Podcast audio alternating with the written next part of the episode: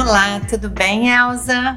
Tudo bem, graças a Deus. Hoje estou aqui com Elza Rodrigues, uma escritora, uma poeta, uma pessoa maravilhosa que eu tive o prazer de conhecer em 2020 através de uma consulta médica é, pela relação médico-paciente nasceu não só um cuidado que eu tenho com ela e pretendo cuidar da pele dela, vê-la todo ano, fazer nosso check-up, mas também nasceu uma grande amizade, uma admiração. Elza é uma pessoa que me inspira muito com os seus poemas, com tudo que ela pensa a respeito da vida. Então, você é mais do que uma paciente para mim, virou uma pessoa que eu admiro demais. Estou muito feliz de você ter aceitado o meu convite para estar aqui, para a gente gravar esse café com pintas.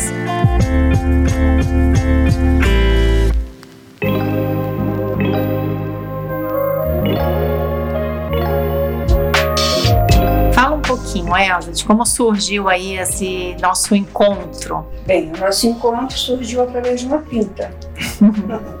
uma pinta neste braço que foi alertado a mim pela minha ginecologista. Ela sempre dizia, essa pinta, ela não tem o formato direitinho, ela está irregular, procura um dermo. E me recomendou uma dermatologista que já havia vindo aqui para o marido dela, que ela me daria o endereço da melhor dermatologista, segundo ela, né?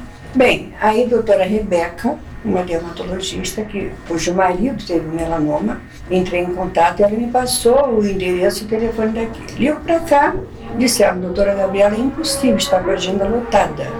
Pode ser com o assistente dela? Foi um balde de água fria, mas eu digo, gente pode. Mas como Deus está no controle de tudo e quando tem que ser, até quem quer atrapalhar ajuda, é, digamos assim, uns três dias antes da minha consulta, me ligam daqui e dizem, olha, vagou, uma pessoa desistiu da doutora Gabriela, você quer? Tudo que eu queria. Vim, e me consultei.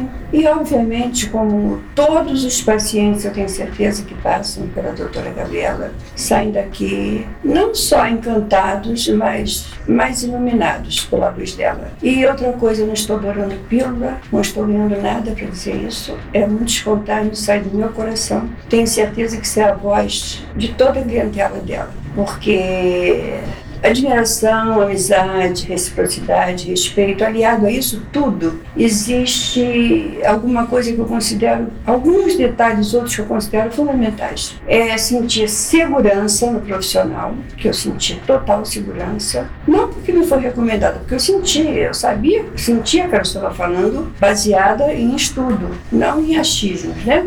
Acolhimento isso é fundamental, porque o paciente, quando chega diante de um profissional, seja dermatologista, pediatra, cardiologista, ele geralmente está doente do corpo e muitas vezes da alma. Ele precisa de acolhimento.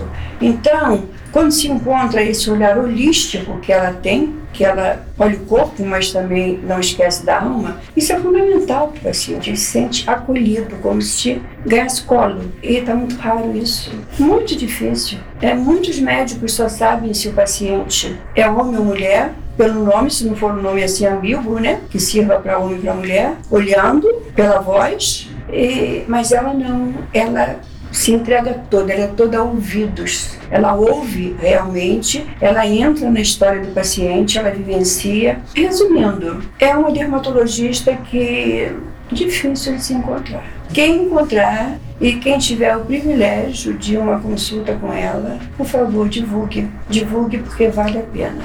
É acolhedora, a gente sai. Se não tiver luz nenhuma, vai sair com alguma luz. Se tiver alguma, vai sair muito mais iluminada. Acolhimento, respeito, segurança, competência. Eu não estou elogiando, por favor, não pense que isso é elogio, isso é uma constatação. Constatação é totalmente diferente de elogio. E era isso que eu tinha para falar. Bom, é muito, obviamente, né? Muito bom ouvir todos esses elogios aí. Não, constatação. Mas eu acho que isso é o mínimo, né? Eu acho que a gente, na, na profissão que a gente faz, a gente não pode ser só técnico, né? Não deve. É, Não devemos. Eu, graças, acho que a formação da minha falecida mãe, que era psicóloga, eu tenho essa, graças a Deus, essa facilidade, né, de me colocar no lugar do outro, de realmente estar aqui numa consulta e dando meu ouvido, assim. Acho que a gente na no começo da consulta, quando a gente está conhecendo o paciente, né, em que que eu posso lhe ajudar, por que que o senhor veio aqui, a senhora veio aqui, já começa ali uma relação e na minha área, como o órgão que eu trato, né, é a pele, que é o maior órgão do ser humano, né? Cobre todo o corpo. Por isso que a gente também examina dos pés à cabeça, né? Assim, examina toda a pele para ver se tem alguma lesão suspeita, se tem alguma pinta suspeita, como a gente vai falar isso para o paciente também, que eu acho que isso é muito importante. Não basta a gente saber estudar e saber que aquilo é uma lesão suspeita de melanoma, de um carcinoma, como explicar isso numa linguagem que o paciente que está ali na minha frente entenda, sempre tentando também, como você falou, acolher e também acalmar Sim. né? Sempre dar uma, sempre a verdade, mas com carinho, com muita atenção. A gente tem que agir diante do que a gente está vendo, mas sempre com muita empatia. Graças a Deus eu tenho isso, eu fico feliz de poder ajudar os pacientes que nos procuram. Mas hoje, na verdade, assim, só para a gente terminar, fala um pouquinho do seu trabalho. O que, que te inspira para escrever de maneira que toca tanto meu coração, minha querida?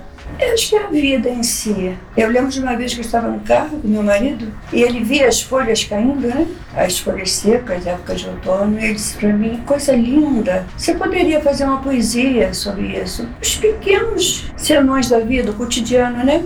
E eu falei: você tem um papel? Aí botei em cima da perna e fiz uma poesia na hora. Então acho que são, é, é você ser uma boa observadora da vida, ter sensibilidade, isso aí é fundamental. Olhar a vida como ela é, ser realista, ter os pés no chão, muitas vezes a cabeça nas nuvens, né? Porque o poeta é isso, né? Ver poesia em tudo. E outro dia eu li que ser poeta é navegar em cima de suas próprias vagas. Achei muito interessante. E realmente é. E uma vez também me disseram que, que você tenha muitas crises, porque é durante as crises que se cria. Em muitas crises, não só minhas, mas de um modo geral, é, em vários segmentos da vida, em situações que me deixam assim muito reflexivas é a palavra mais leve que eu, o termo mais leve que eu encontro, né? Eu faço uma poesia e aí eu desabafo. Uhum. É uma, uma forma também de fazer uma catarse, né? Desabafo, faço aquela poesia e me sinto mais leve. Então são, é o cotidiano, as pequenas coisinhas, são pessoas que me encantam, são pessoas que me desencantam e vai por aí. Que bom. Mas acima de tudo vem de Deus. Eu acho que cada, acho não tenho certeza, cada um tem um dom nessa vida. Por isso que ninguém deve invejar ninguém. A doutora Gabriela é fantástica. Eu sou dermatologista, vou sentir inveja? Não. Há luz para todos. Ninguém precisa ficar com medo de ninguém ofuscar ninguém. É, é importante que a gente se garanta, que a gente tenha autoestima, que a gente sabe que o sol nasceu para todos, que existe um Deus no comando de tudo. Isso é fundamental. E graças a Deus aqui é isso. Prazer ter você aqui, muito obrigada. Vamos fazer outros episódios de Café com Pintos, que é muito gostoso conversar com você, minha querida. Muito obrigada. É, obrigada pelo convite. Eu me sinto honrada de participar do seu Café com Pintas. Um beijo. Outro.